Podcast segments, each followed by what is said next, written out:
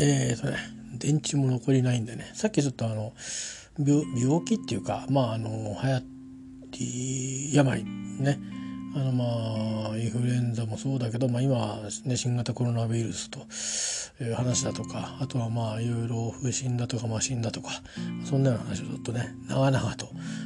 できることあるよねっていう話をうんちょっとね、あのー、若干ちょっと言い方が上から目線で すいませんでしたけども、えー、その話とかあと、まあ、自分のそのかかってる病でね、えー、受診科で注意した方がいい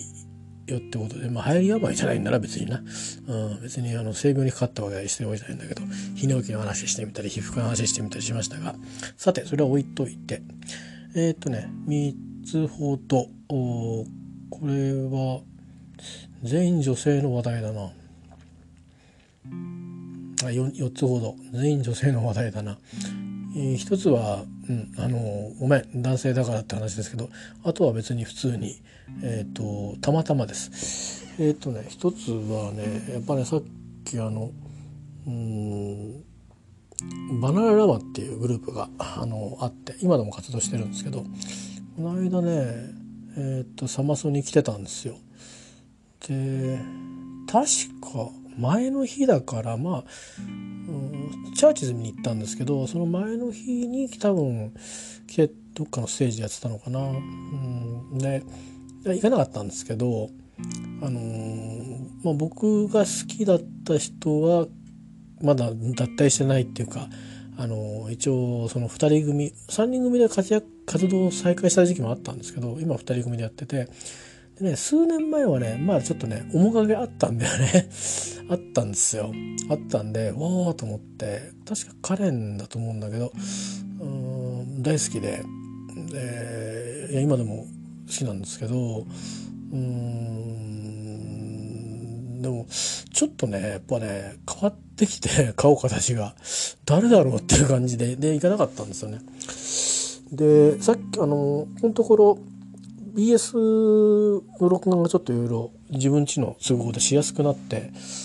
別にインチしてないですよ。普通に正規正規にちゃんとしやすくなって。であの昔のビデオあのなんか音楽番組のビデオを流してるんですけど NHK の BS かなんかでね。それでバナナラマとかいろいろまあスパンダバレーとか出てくるんで録画するんですけどでまあもうバナナラマもあの売れちゃってからのやつね。えっ、ー、と「I had a rumor」とかあそんなやつビデオ見てって。でまあカレン出てってやっぱカレンいいわとか思ってですね、えー、すいません。あの反応した長くして見ておりましたけども、うん、なんでなんで好きなんだろうな。分かんないんだけどうんなタイプってあんですかね。いやもう見るからに典型的な多分外国の人の顔なんだろうな。きっと。思うに、うん、だからどっかでなんかそれこそあのアルプスの少女ハイジとかああいうアニメとかで見て なんか刷り込まれたん じゃないのかなと思うんだけど、うん、別にあのキャンディーキャンディーが好きとかそういうことはないので。えー、でまあとにかくちょっと見てみてほしいんですよね。あのいやまあでもねバラーラムの3人はみんなそれぞれファンが多いいるいたから今でもだからファンがいるからやっぱり来日するとまあ大騒ぎになるんですよ。で女性ファンも結構多かったんですよね。それはそれとして。えー、でまあまあ、それで何かっていうと女性ファンも多かったって話で言うとえっ、ー、とね中学の時の中小中の友達か、えー、で、まあ、結構仲の良かった子がいてうんうんそうですね。なんとなくちょっと近しかった頃もあるんですけど、えーまあ、仲良しだったんですけどね。で音楽の趣味もなんかなんか同じだったんですよ。だからまあでもうんとねちょっとだけ近かったことがあっただけであとはずっと別に彼氏がいたんじゃないかな。うん、でまあ彼氏はいるけど僕とは友達みたいな感じで、えー、そんなそんな人いっぱいいたんですけど でえっ、とその子が、えっ、と高校卒中学卒業してその子はねえっ、となんか美容学校みたいに行ったんですよ。高校じゃなくて。高校行ったんだけど高校辞めて美容学校行ったんだな。で高校に行ってる時からあのー、まあえっ、とまあ彼氏できたからっつってなぜか俺に紹介しに来るんだけどわけわかんない。なんで俺んとこ来るんだという前もしたような気がしますけどなんか2人仲いい子がいてその子が2人とも彼氏を連れてうちに来るっていう。俺は親かって。何なんだっていう、まあ、そういうのがあったりして。でもまあまあ、あの、今思えばね 思えば15歳6歳ですよ。あのちょっとしたねあの女優さんとかアイドルとかデビューする最後の年ぐらいでしょ今だと。それぐらいな感じだから今考えれば、まあ、みんな女性陣みんな美しいんですよ。でたまたまその子があのその時まだ気づかなかったんだけど全然小中学校に全く気づかなかったんだけどその彼にそっくりだってことに気づいたのね。でっていう話をしたしたのね本人に「お前彼に似てんな」って言ったんですよ。で言ってしばらくしてでなんか学校辞めちゃったっていうのを友達から聞いて男のね、仲良しの。でそれである時にまあ電車で僕は高校は木更津だったんでそこから帰ってきてで美学校千葉の方にあったんだけどそこから帰ってきて会った時にまんまあのバナナマと同じ格好しててもうねそういう格好顔なの。で少しぽっちゃりはしてなかったんだけど太ってわけじゃないけどさらに痩せてねいう感じになってたからもうシュッとしてしかも化粧もしてるから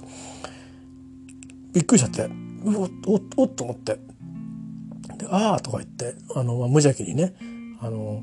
まあなんか手かなんか振ってバーってなんか友達とどっか別の車両に移ってったりしたんですけど。で会ったのそれが最後で。でもうその時のイメージが最後に固着して残ってんですよ。わーと思って彼にそっくりだしで「おお」って言っただけで言っちゃったんですよね。なんでそこで俺があのなんかちょっとどっかで会おうよって言わなかったんだろうと思って一生の後悔ですね えー、でその後、うん、40年ぐらい経って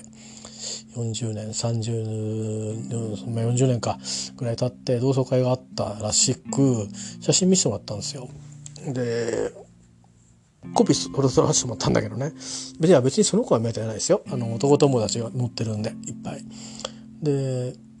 その子も乗っててやっぱり変わっちゃうんだよね。俺はもう俺も変わったけど 俺もえらく変わったしみんな男男の子はわかる男はわかる。変わんないあんまり男は。女性陣わかんないわやっぱり。変わんない人もいた、うん、23人あこの子誰だろうって。もうすぐ名前入れる子いたけどあとは全然わかんなくて。うん。難しいね。まあいいか。そんな話はどうでもいい。いやいやふと思ったんですよ。だからで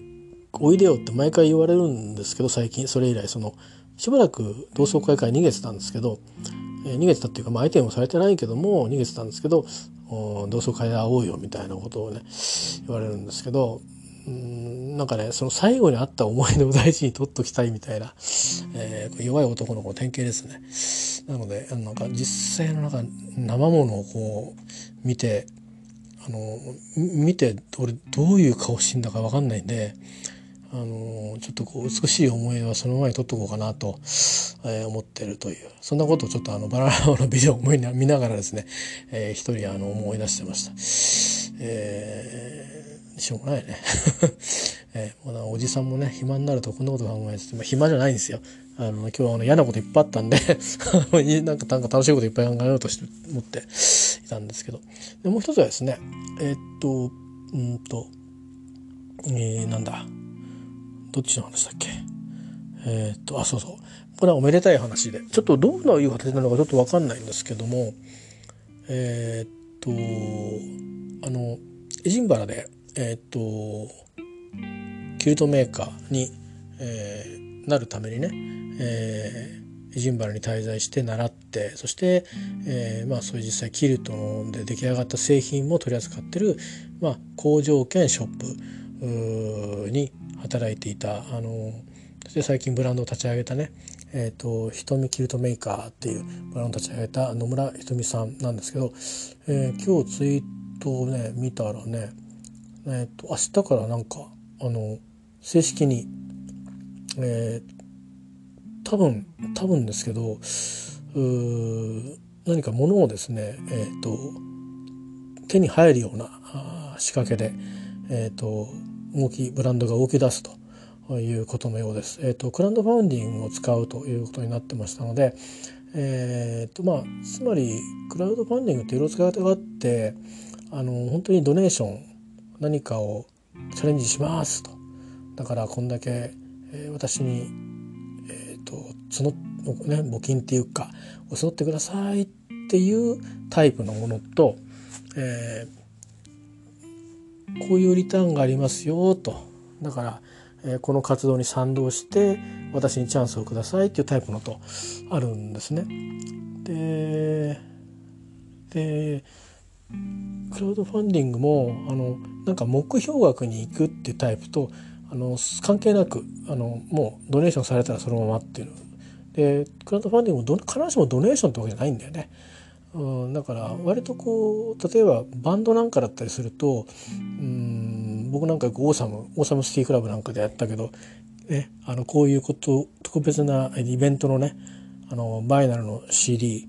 CD じゃないバイナルの7インチ昔のドーナツ版ですね、えー、それを作りたい。でこんな風な特典つけますみたいな。あで結構あのドーナツ版だけだったらさ例えば何千かで済むじゃんだけどそういういろんなセットをつけていくから結局8,000円の何かあのそういうなんかパックの商品みたいになってんだよね。うん、だからそういうなんかちょっと特別な、あのー、企画をやるような場所として作ってたりとかもあるし、まあ、いろんな使い方できるんですよ。でなんで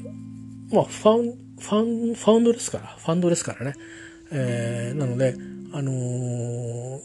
多分そのクラウドファウンディングの中にブランドを立ちあの立ち上げて設定してでそこできっとあのまあ、えー、商品商品っていうか多分あのオーダーメイドだと思いますから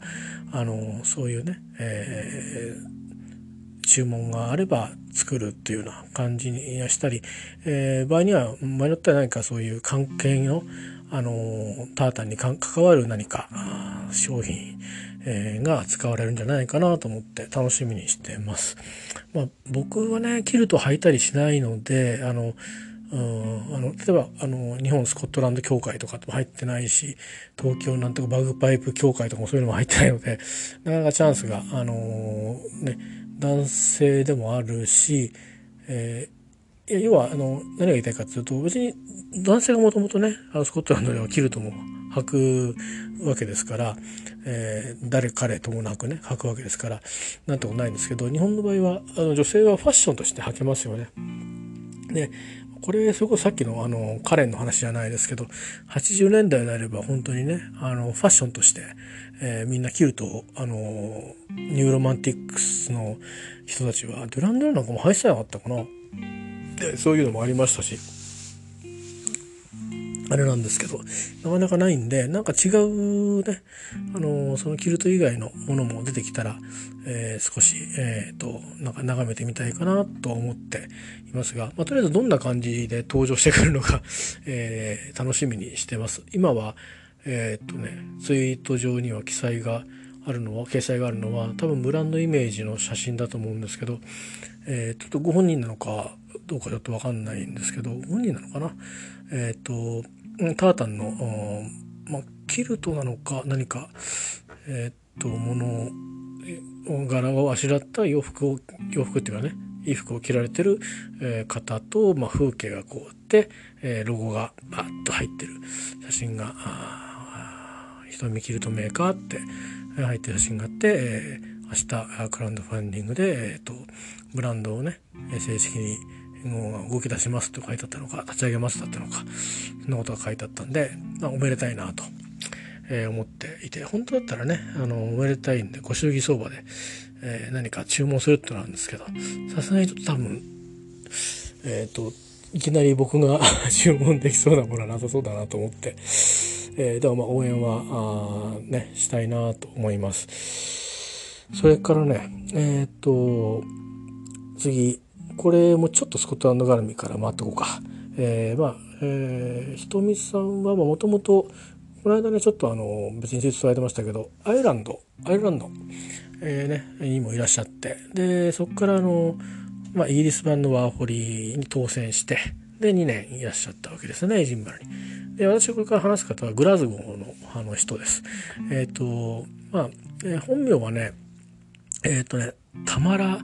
なんとかさんっていうのあのタマラ・シュナイダーじゃないけどいうのが本名なんですけどもともと,、えーと、前に、まあ、バンドずっとやられた方なんですけど今は、えーと、大文字で「マルカ」っていう、えー、アーティスト名で、えー、この2月にですね新作が出ます。えっ、ー、とまあ松岡莉子さんも収録で一部使った CHEM19 チェム19にいいのかな？あポール・サーベージがあプロデュースエンジニアリングをしてますね。えー、で、そこで作った I'm Not Your Soldier というアルバムが2月に出ます。で、私はそのまあクラファンみたいなのを、えー、去年、えー、そこに応募していたので、いち早く、えー、今日 CD が、えー、届きました。パチパチパチパチっていう感じで。で、あと、えっ、ー、と、音源も、えー、ダウンロードできました。パチパチパチですね。それから、えっ、と、T シャツも届きました。パチパチパチパチ。えー、何口応募しなって3口ね。3つ、あの、ID を、メールアカウントを持ってるから、もっと持ってるけど、あの、それで応募したんですけど。で、もう一つは、えっ、と、なんかね、えっ、と、前やってたバンドのダウンロードですね。えー、レア版の。それもあるっていうんで、ちょっとそれは楽しみなんですけど、まだそれはダウンロードしてないですけどね。ということで、えー、で、実は、あの、これね、ダウンロード版については、ちょっとわがまま言ってたんですよ。こういうクラウドファウンディングやるけど、あのー、っていう風になった時に、いろいろ質問をしたんですね。あの、去年あった、あってるんですよ。その2018年に、スタジオで。で、あの、日本、日本人だけどもっていう、日本のあの、あいつだけどっていう、あの時あったあいつだけどっていうことで。で、実は、その、もし配信ね、配信のププリ、それはプリッチっていうのだったのかな？あの、配信があるんだったら、もう僕ら普通に配信買うときに、もちろん MP3 も買うし、普通がもうノーマルだけども、もう僕らぐらい、僕らぐらいっていうか、もう配信もいい加減たくさん買ってきたって人間になるって、あとま CD も、あの、いっぱい持ってると。なると、どっちかっつうと、もうあの、ハイレゾで最初から配信もらえば、あの、結構嬉しいんだよねっていう、あの、音もいいし、っていう話をして、ハイレゾで配信ってできますって聞いたんですよ。音楽に向かってずうしくね。そしたら、ポールに聞いてみるって言ってくれて、で、ポール・サベージに聞いてくれたみたいなんですよ。そしたら、うん、できると思うよって、ポールできるってっていう風にメールが来て、それもどうなるかなと思ってたんですよ。で、一応、あの、どの企画がいいかっていうのは、まあ、お任せしますと。とにかく、だって DSD の11点なんとかまであるでしょ？ハイレゾって。で、だけど、まあ、さすがに11点いくつとかの DSD になると、それって SACD と同じだからさ、まあ、機械ないよね。買うには何十万もかかっちゃうし、スピーカーとかいいヘッドホンがないと意味ないしで僕が自宅で聴けるのは、まあ、せいぜいその、えーと、どのヘッドホンでも聴けるのは、まあ、まあ、ヘッドホンの質問ねどこまでかなと思いつつも、まあ、まあウォークマン買ったの付属のやつだと、まあ、あとはエクスペリアはちょっと最近おかしくなっちゃったんであの Bluetooth に飛ばして聞いてるんだけどまあ大体あの24ビットの 96kHz なんですよね。で、まあ、パソコンでは192まで聞けるんだけど、あんまり Web の形式でそこまでなく、ないんですよね。で、それか DSD の5.6とかだったら割と聞きやすい。あの、対応してるプレイヤーが多いんで、えー、普通に無料のプレイヤーで。で、だからどっちかがいいなって話をしてて、うん、でも多分みんな Web の方が多分扱いやすいよねいろんな機材で対応してるからみたいな話をしてたら、まあ、一応24ビットのえっ、ー、と 96kHz のね音源もつけてくれてえっ、とね Dropbox にあの放り込んでくれてるんだけどあのもちろん WAV もあるし MP3 もあるし WAV って普通のあの、えー、と16ビットの44.1ですね、えー、でそれがありの24ビットもあって、えー、それねあのなんだろうなハイレゾだからいいっていうあのいい音だっていうのをちょっとまたねあの音楽によってね違いが実はあるんですよ。あの なんだろうなえっ、ー、とね DSE とかそういう形式、えー、の場合だとうんとね少しねおとなしめになったりするの。あの音が綺麗になる時に一緒にこうワイルドネスが落ちちゃうことがあってでウェブ形式の方がロックに向いててあのワイルドネスが残った感じで、えーと、実際の卓で聴いてるぐらいの音質で聴けると言われてるんですよね。でも本当に卓を通した音はあの、ハンザスタイルで聞いたけど、全然音良かったから、それは全然スピーカーとかの問題なのかなと思ったんだけど、まあでもまあまあ、あの、ハイレゾ、ね、最低でも24、24の96でも、うちの、うちの場合は十分だから、嬉しくて、あの、ありがとうございますってどっかでメール打たなきゃなって思ってるんですけど、その子別に特に細かくやり取りしてなかったんですよ。それで1年ぐらい経ってると思うんだけど、うん。1年1年ぐらい経ってるよね多分だってあれだもん去年というか2019年にスコットランド行く前にその話を詰めてたから3月ぐらいにででグラスゴーに一晩だけ泊まってたから本当は日中にね時間があったら、うんまあ、ポールとかマルカにも会いたかったんだけど、ね、連絡取ってあのどっかねカフェとかでもあのー別にそんなに長い時間いらないから、うん、とかどっか広場でも会って写真だけでもね、えー、撮らせてもらえたら嬉しいななんて思ったしボランタイルだったらそんなに時間かかんないから往復1時間半あれば行って帰ってこれるなとか思ったりして勝手にねまたあのいや忙しいんだから来るなみたいなことだと思うんだけど思ったんですけどえっ、とまああのまあそれはならずね。でも今回そういう嬉しい、えー、いよいよ、まあ、先行でねことができて2月に、えー、2月28日もうモナコですね、えー、発売ということで、えー、サイン入りの、まあ、ロンドンとかグラスゴーとかマンチェスターだったかな、えーと、ギグをねいくつかやるっていうことでえ、っとねあのー、で結構、あのー、YouTube なんかで見てた音楽とかそれからあった前後に、えーと、作ってた音楽はもう割ともうちょっとこう音像がえっ、とほわっとした、えーと、リバーブが割と大きく効いてるような、えー、音楽が多かったんですけど今回多分ポール・サベージとやっぱりよく相談したんだろうね。結構その雰囲気は残ってるけどうんとねかなりねソリッドな感じに仕上がってるんですよ。でだからすごく、うんと、彼女の持ってる声の良さとそれからうんとリズムその人の持ってるそのなんか自然のリズムみたいなのがすごく現れていてそれから音もね独特な音をいろいろ重ねてるんだよね。ですごく面白くてだから埋もれてないからいろいろ聞こえるわけ。でなのでゆっくりちょっと聞きたいなと思ってあの本当この時期、えー、まあ日本でスコットランド帰りの、えー、野村ひとみさんからが新しいブラのブランドを立ち上げてますけども実際に明日から動き出すと。まあ多分今野村ひとみさん自体はいろんな仕事を多分されてると思うんですよ。その自分のブランド以外に。えー、いろんなタイプのお仕事を何いくつかきっとされて生活をされてると思うんですけどもまあいよいよね、まあ、あの自分の本業は何って言ったら多分そのブランドになるんでしょうからあそういう意味ではめでたいですよね。それからえっ、ー、ともう私が会ってった時が多分なんかあれがその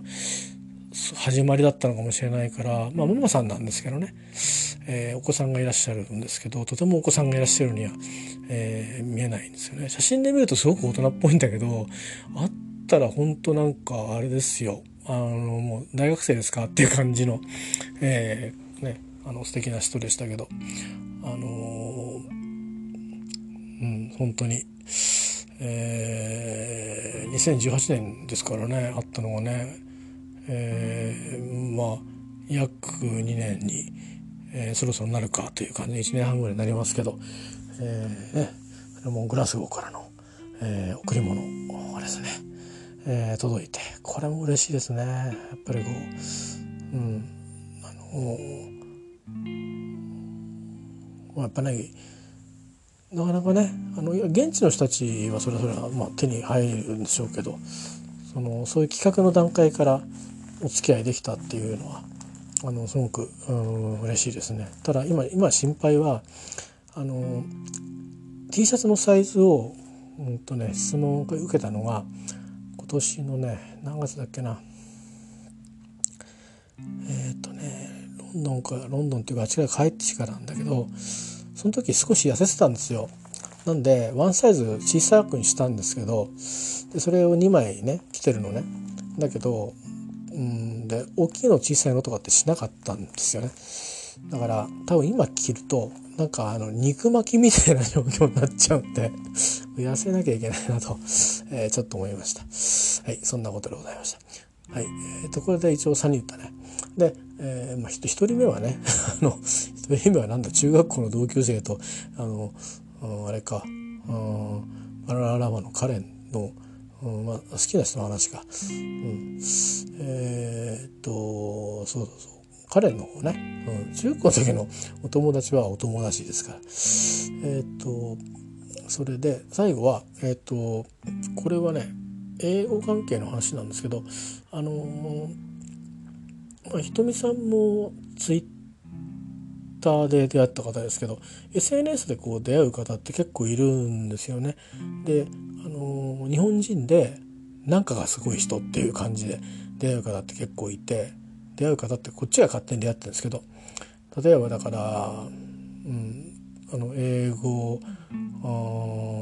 英語とかあっちで住んでる人っていう、う、ことでね例えばあのこれはこの人はまあ英語最初は英語っていうかなんかいろんな企画ものだったけど、えーと、カノンチャンネルっていうのをやってるねロンドンに今住んでる。もともと芸能人だったのかな？ちょっと分かんないけど。今のも芸能人なのかな？ちょっと分かんないけどね、まあ、フリーランスになったような話を聞いた聞きましたけど、えーまあ、実は彼はあのその 彼女私が撮ってるその英語のロンドンのブリティッシュのロンドン英語を教えてくれる先生と時々コラボしてる。とか日本好きなあなんかあのコスプレ系のブランドをやってる人たちとコラボしたりしてなんだかんだつながってるんで結構あのあっちのあの世界は狭いんだろうなと思って見てますけど、まあ、とかうんそれからフランス語なんかでも、えー、いますね。日本の方でね。あこの人っていうのいますよね。でうん。それからそうだな。YouTube だと英語だとあ,、まあ、あと日本人だとアツさんとかね、えー、いますよね。えー、まあそんな感じであのー、結構うわこの人英語すごいなっていう。でその走りと言ってもいい人で綾木さんっていう方がいるんいたんですよ。いたっていうかまあその頃ねすごくまだ若かった多分大学生か高校生ぐらいだったと思うんだけど、うん、でしかも多分私の記憶が違ってなければアメリカ英語じゃなかった気するんですよ。イギリス英語だった気がするんだよな。でだからちょっと僕は気になってたような気がします。もしすいません違ったらごめんなさい。でえー、っと今日ね久しぶりになんでかわかんないんだけどなんで見つけたんだろう多分うんといやずっともうしばらくぶりにあの多分ツイートもしてたされてたと思うんですけどツイッターのタイムラインたまたま見たらその方の情報がパーンと流れてきてあなんかやってるんだと思ってでなんか Vlog 撮ったって書いてあっていわゆるあの YouTube であの Vlog ってあのあれですねあのブログじゃなくてあのビデオでいろいろ喋るってやつで。でそれでおっと思ってでツイッターのそういうティタイ見たらツイッターとかあと YouTube の映像自体も一回ねなんかしばらくやめますみたいな、のー、あったんですよ。でそれからしばらく僕もあそうなんだ中断するんだと思って、えー、しばらく結構結構ねいいこといっぱい言ってたんですけどうんと少しやめやめますみたいになって、えー、でもまたちょこちょこやってたみたいだったんですね。で今回その Vlog から見たんですけどうんとでその時の話がねどっちの話だと僕混ざっちゃったかもしれないんだけどそのそれとその後にたの英単語の使い方の話をしててまあ両方ともちょっと似てるんだけどうんとまあその人が実際に自分がやっ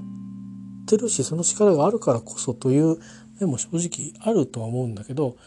うんでもまあすごくあの僕はそんなに力はないけど僕の考え方とすごく近かったので、えー、まあ共感できたのでね、えー、なんかうん、ちょっとなんとなく僕は僕で自信が持てたえー、という話をしたいんですけど、あのー、その方は英検1級を持たれてて、えー、 TOEIC は今は分かんないです。えっと、前930とかって言ってたかな。まあ、とにかくハイスコアホルダーですよね。で、えー、まあ今はなんかね英語の先生をやってるみたいですね。でそのことはビデオでは言ってません。あのツイッターを拝見してるとそういう話がちらほら出て、えー、割とまあ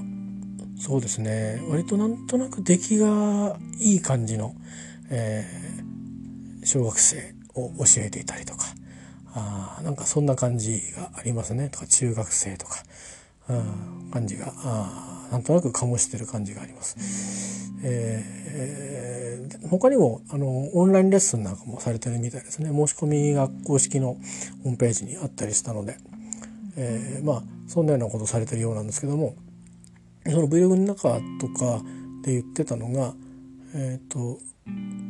資格はねはいるだろうかと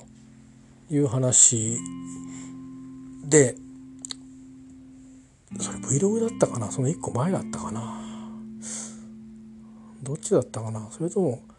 もっと前のその中断しますの前の話だったかな？ちょっとね混ざってるかもしれないんだけどでもなんか大体似たような気がする似てるような気が通底してる気がするんでねうんあのー、要は例えば会話を何したいのって聞くと話せるようになりたいと。で、それで海外の企業に就職したいと。って言うんだけど、今何やってんのって言うと、英検1級取ろうと思ってると。英検1級ぐらい取らないとダメでしょうと。なんかそう言ってると。とか、あなんとなく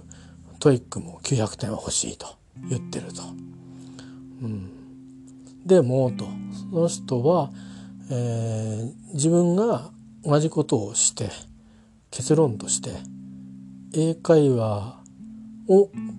やりたいっていうのがその人の本当の思いだったらしいんですけどでだけどそれやるにはやっぱり英語の検定試験を高いレベルで、えー、ね、に到達してでそうすればその素地ができるだろうと、まあ、思ったそうなんですよ。これもなんか不自然な考えだと思うんですけど、えー、だし、まあ親御さんたちもバックアップしてくださったそうなんですね。応援したりね。えー、なんとかくじけそうになって、まあ何回かやっぱ落ちると、ほら、すごくレベルの高い試験だと、何回も何回も落ちるとくじけるじゃないですか。で、でも結果的にまあ通ったわけですよね。英検の1級をね。それから TOEIC もハイスコアを取って。で、でと、そこまで行ったところで、さてと英会話の勉強っていうか英会話できますかっていうとどうだったっていうと別に何にもできませんということですよね。もちろん並行して英会話の勉強も多少してるからその方は喋れたわけだけどもわけだけどもそのそこまで行ってみた景色でああベラベラ喋れるぜいとかあれこれ聞けるぜいとはならなかったと。だから全く別物だと思った方がいいと言ってました。だから英会話の勉強したいんだったら英会話を勉強しましょううん。で気持ちはわかると。確かに。あるいはまあ証明するって意味でもある程度の英語力の証明って意味で便利は便利。確かに英検1級持ってるって言ってる人が話をしてたした方がなんとなく信用できる気がする、ね、特に日本人は。でも海外の人関係ないから 海外に海外っていうか海外の人と喋る時に大事なのは会話でしょ？ね。うん。そうだし、えー、ということをまずまず言ってたんですよね。ででなんかその話はすごく僕は分かってうんとその方言ってたのは例えば例えば資格試験取りど。うしてもまあもにもトライしたいにしても例えば例えばですよ TOEIC で高いスコアといっても例えば800点ちょっとぐらいで十分だと思いますよ。ね、英検だって2級、うん、準1級まあ2級ぐらいでも全然もう十分だと思いますよ。うん、そこに出てくる単語や語法に、えー、だけではやっぱり喋れるようにならないしだけど掃除はできるんだからそこから会話の方を伸ばしていきたいんだったら会話に行くのがいいんじゃないでしょうかねと言ってました。それは自分が今からもし あの本当にあの資格ありきっていう考え方を取った自分を否定するとするならそうするっていうような意味合いでね言ってましたね。でまあまさに僕はそうでうんといやだから大したことしないですけどあの近しい発想だなと思ったのは 前あのそれこそあのなんで奥に行って英語の勉強法喋ってんだお前っていうあのカークホールで、えー、英語の勉強法喋ってる音声をだだ流ししましたけどと、まあ、あの考え方ですよね。要はなんで TOEIC の勉強とかいろいろ勉強やめちゃったのっていう。あのとりわけとりわけ TOEIC を、えー、ねまず、えー、やめたのってあの時はまだ IELTS はやめるつもりなかったんですよねまだあの体調崩してなかったんで。で要は要はですよいらないと思ったという話をしたと思います多分。あのっていうかそこまで待つ必要がないと思ったと言ったと思います。うんで僕がしたいのはあの誰かとコミュニケーションすること。だからコミュニケーションは聞く話す読む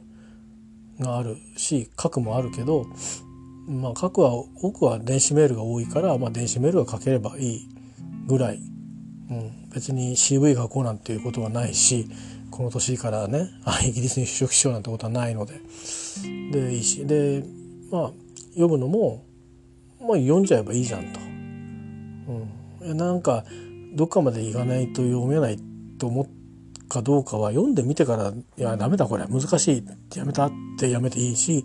もうちょっと優しいのあるかなでもいいし、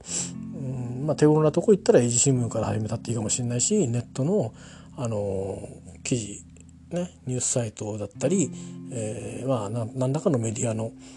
サイトの記事だったり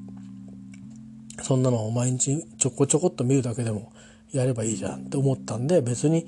遠い最初はなんか860ぐらいないとダメかなとかって勝手に思ってたけどいいじゃん別にって思ったんですって話を。してで話すのは一人で喋れなかなかねあのスピーキングのトレーニングもやったけど時々はやっぱり本当に本物と喋んないとダメだろうと。それからそのその環境に行かないと使わない言葉こんなことを言うんだみたいな。こともあるしリズムもあるしスピード感も違うしから周りの人とのプレッシャーの中でその生活の中で使うわけだからどうやって使うかみたいなところもあのちょっと30年前だからね。でリフレッシュしなきゃいけないとかっていうのもあってだから喋るためには、うん、あのまあ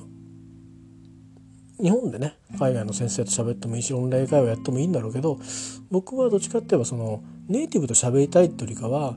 どういう環境で英語を使ってるかっていうのをちょっともう一回肌身に染み込ましたかったでそう思ったら行けばいいじゃんって思って行っちゃったんですよね。まあ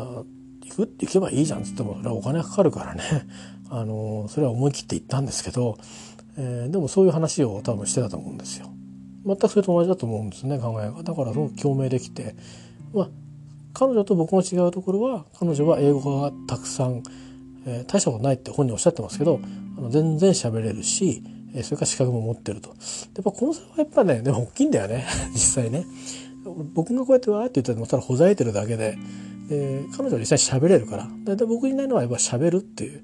実際に喋れる。コミュニケーションが円滑に取れるっていうところですね。そこはだから僕も今足りてないとこなんだけど。でもまあすごく自分としてはその自分の向いてる方向があのそう遠くないぞと、うん、そうずれてないぞと思ったのがあの励みになりましたね。励みですよ、ね、僕はまだ至らないわけですから。これからまだまだやることがね趣味だとしてもあるわけで。まあじじになったってねコミュニケーションを取っていいわけですから英語はねできたっていいんでしょう。そう思って。であと単語の話が出ててえー、まあうんと単語に単語集っていうのはねいろいろ受験の専門家の人たちにいろいろあるんだろうね。で僕はあんまり単語集って使ったことなくてあれですよ。なんか初めてこう単語集買ったのってえー、っとなんだろうな。買って使ったのはだよ。 TOEIC は実は買ってね使ったのはついこの間。うんそれから超有名なやつもね買ったけど使ってなかった。で IL2 は買って使った。うん。じゃないと全然分かんなかったから出てくる単語が全く、えー、だけど結局落ち着いたのはこの間紹介したようにその文脈の中でどう使われてるかっていうやつ。が楽しかったからそれにしました。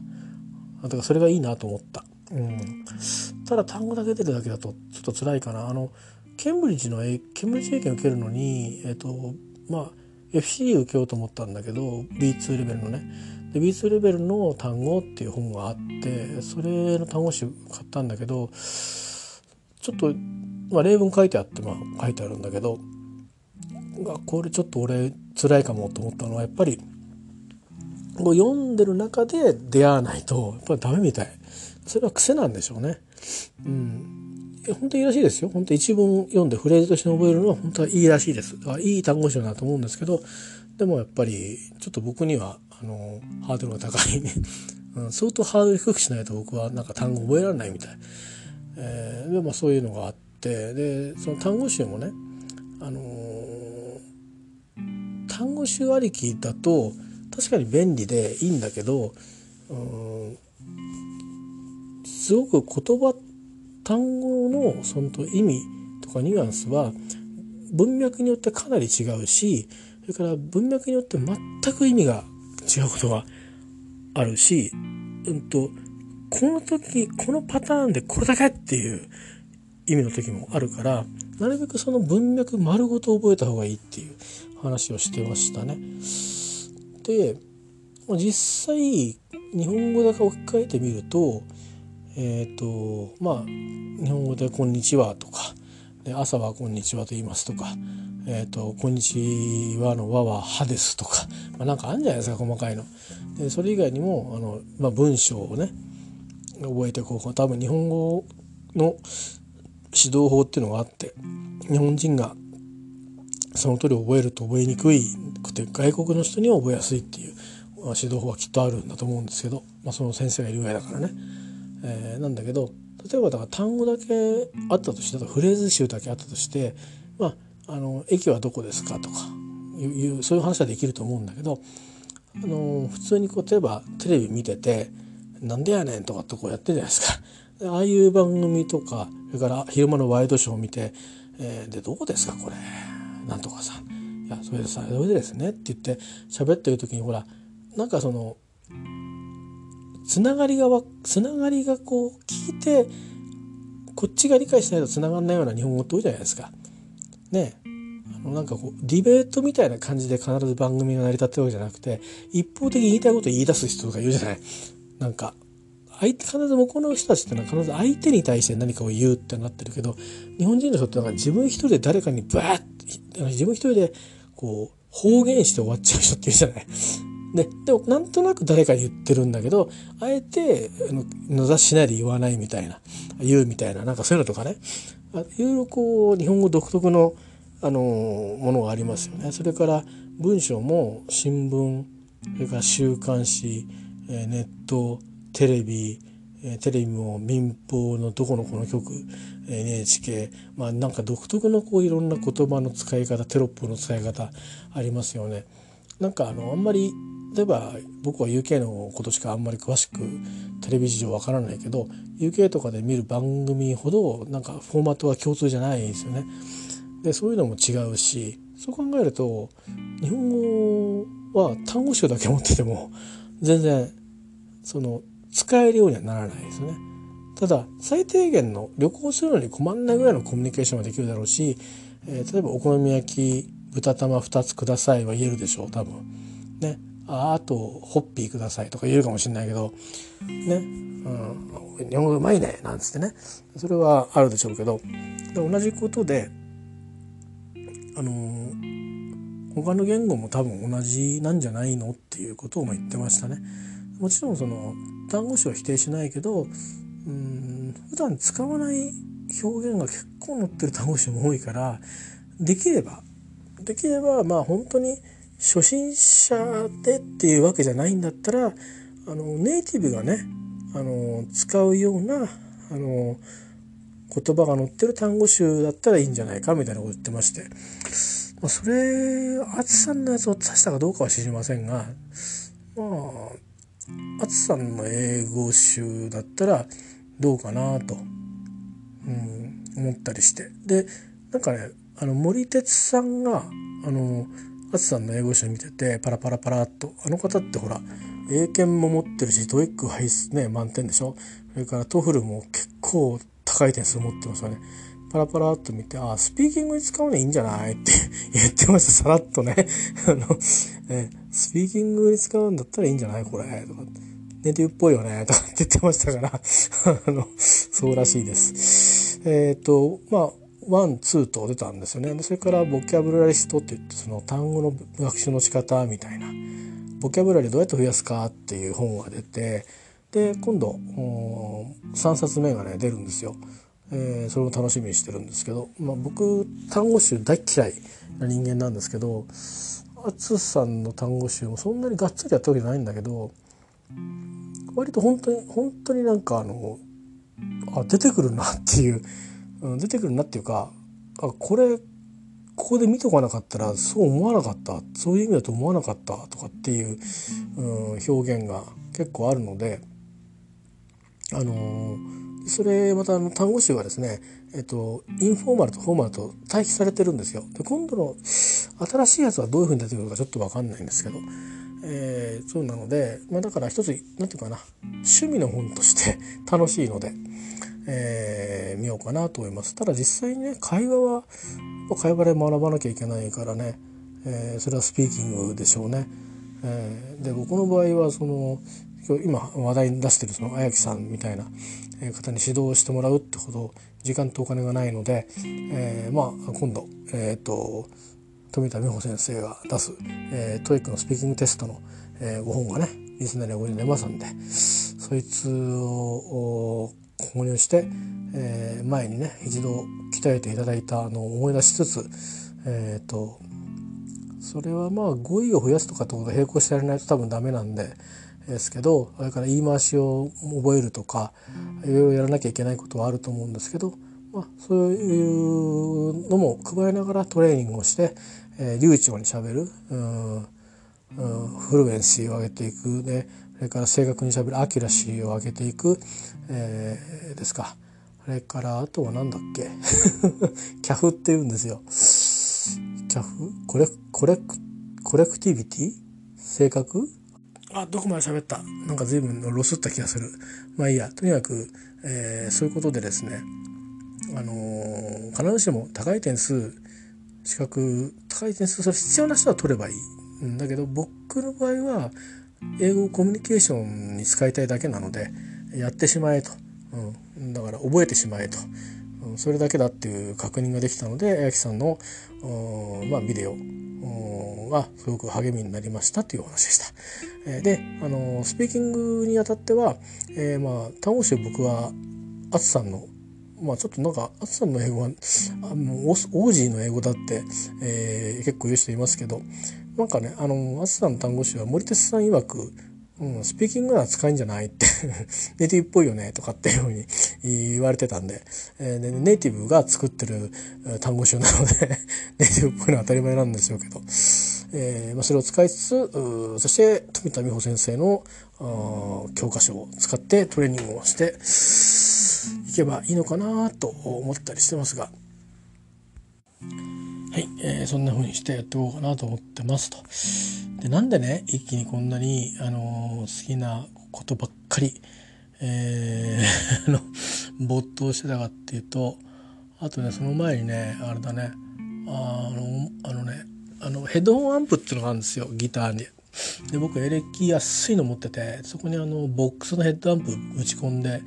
あの思いっきりガンガンですね音をあのディストーションで歪ましてえっ、と下手くそなギターかき鳴らしたんですけどあのー、最大限にねあのもう行き場のないなんかあの怒りでもなく悲しみでもなくねやるせなくなっちゃうと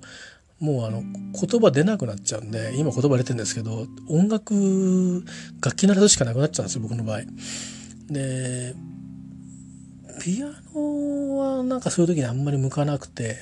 ピアノ弾けないんですけどほら押せば鳴るじゃないですか音が。で紛れることもあるんですけどね。キーボードだとあれなんだけどキーボード今持ってないんでね、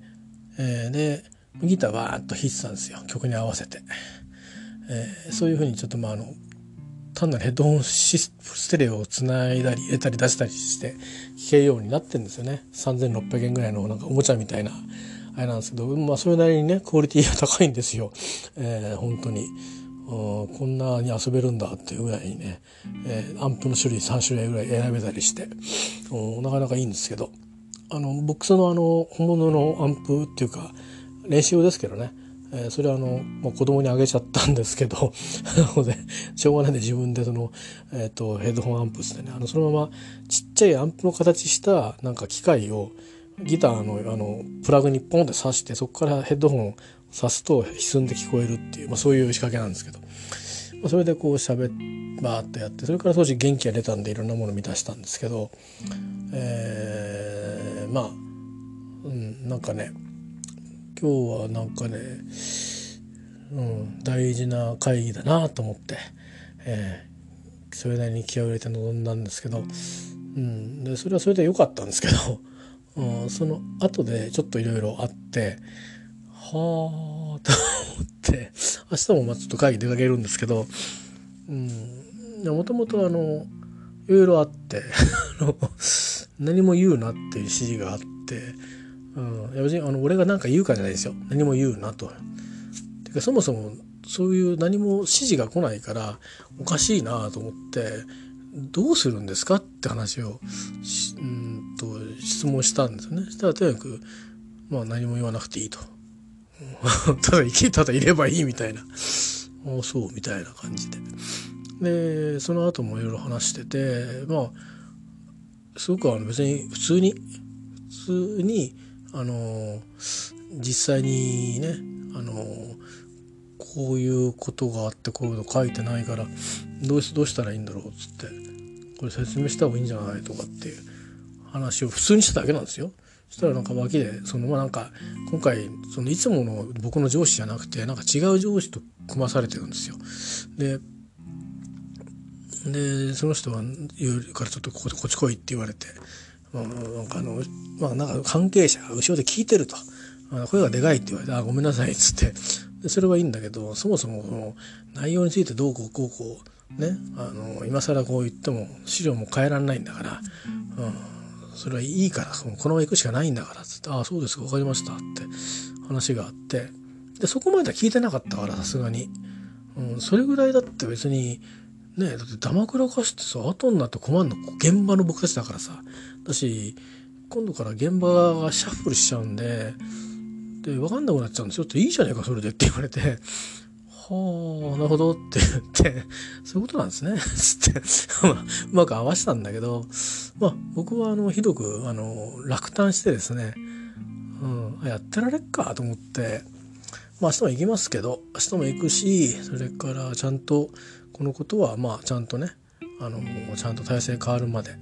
えー、それを一生懸命やろうとしてるメンバーもいますから、えー、ちゃんとやりますけど、うん、あのー、あるとこまで行ったらお役多めにさせてもらおうかなってやっぱり思いましたね今日。あやっぱそういうことかよと思ってなんとなくメンツ見てなんか嫌な予感してたんですよね。で話したんですよこれ多分ねもうあの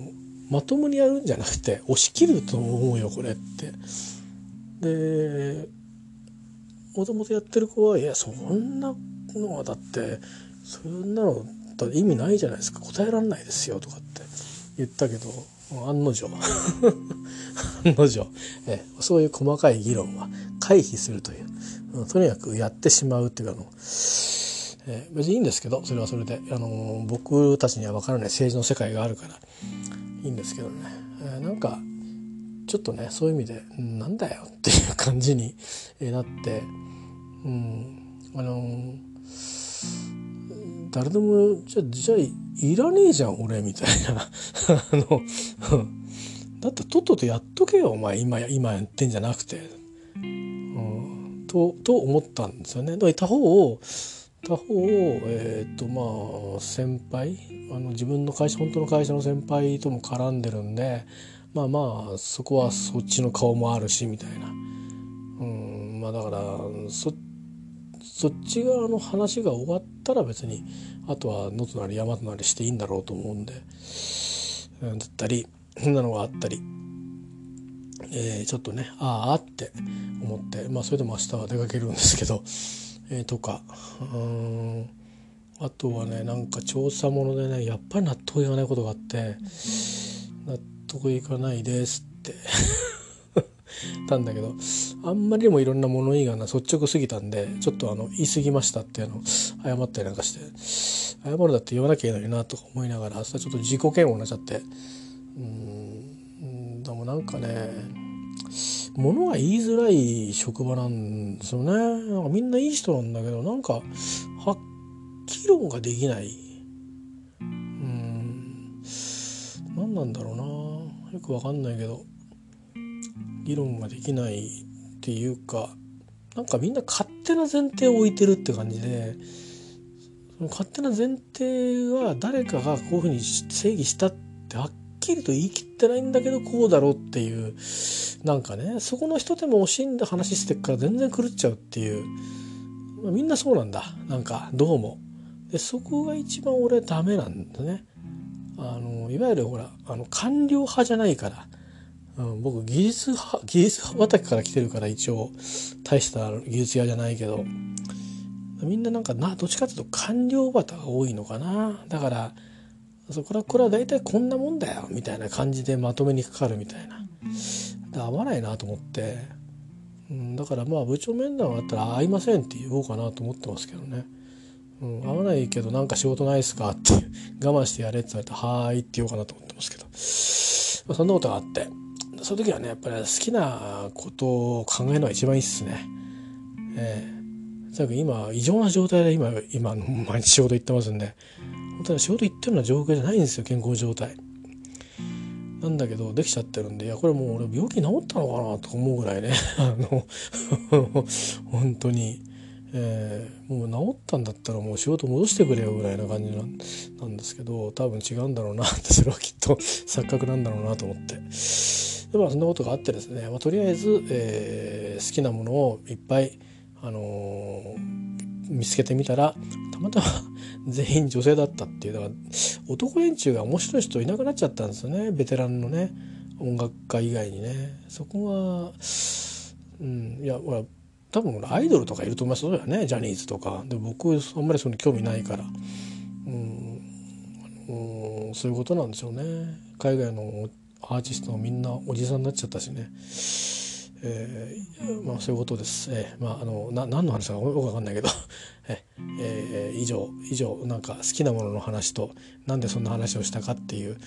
うちょっと明日あの個人の、えー、なんだ愚痴みたいなのをおまけでつけました。以上です。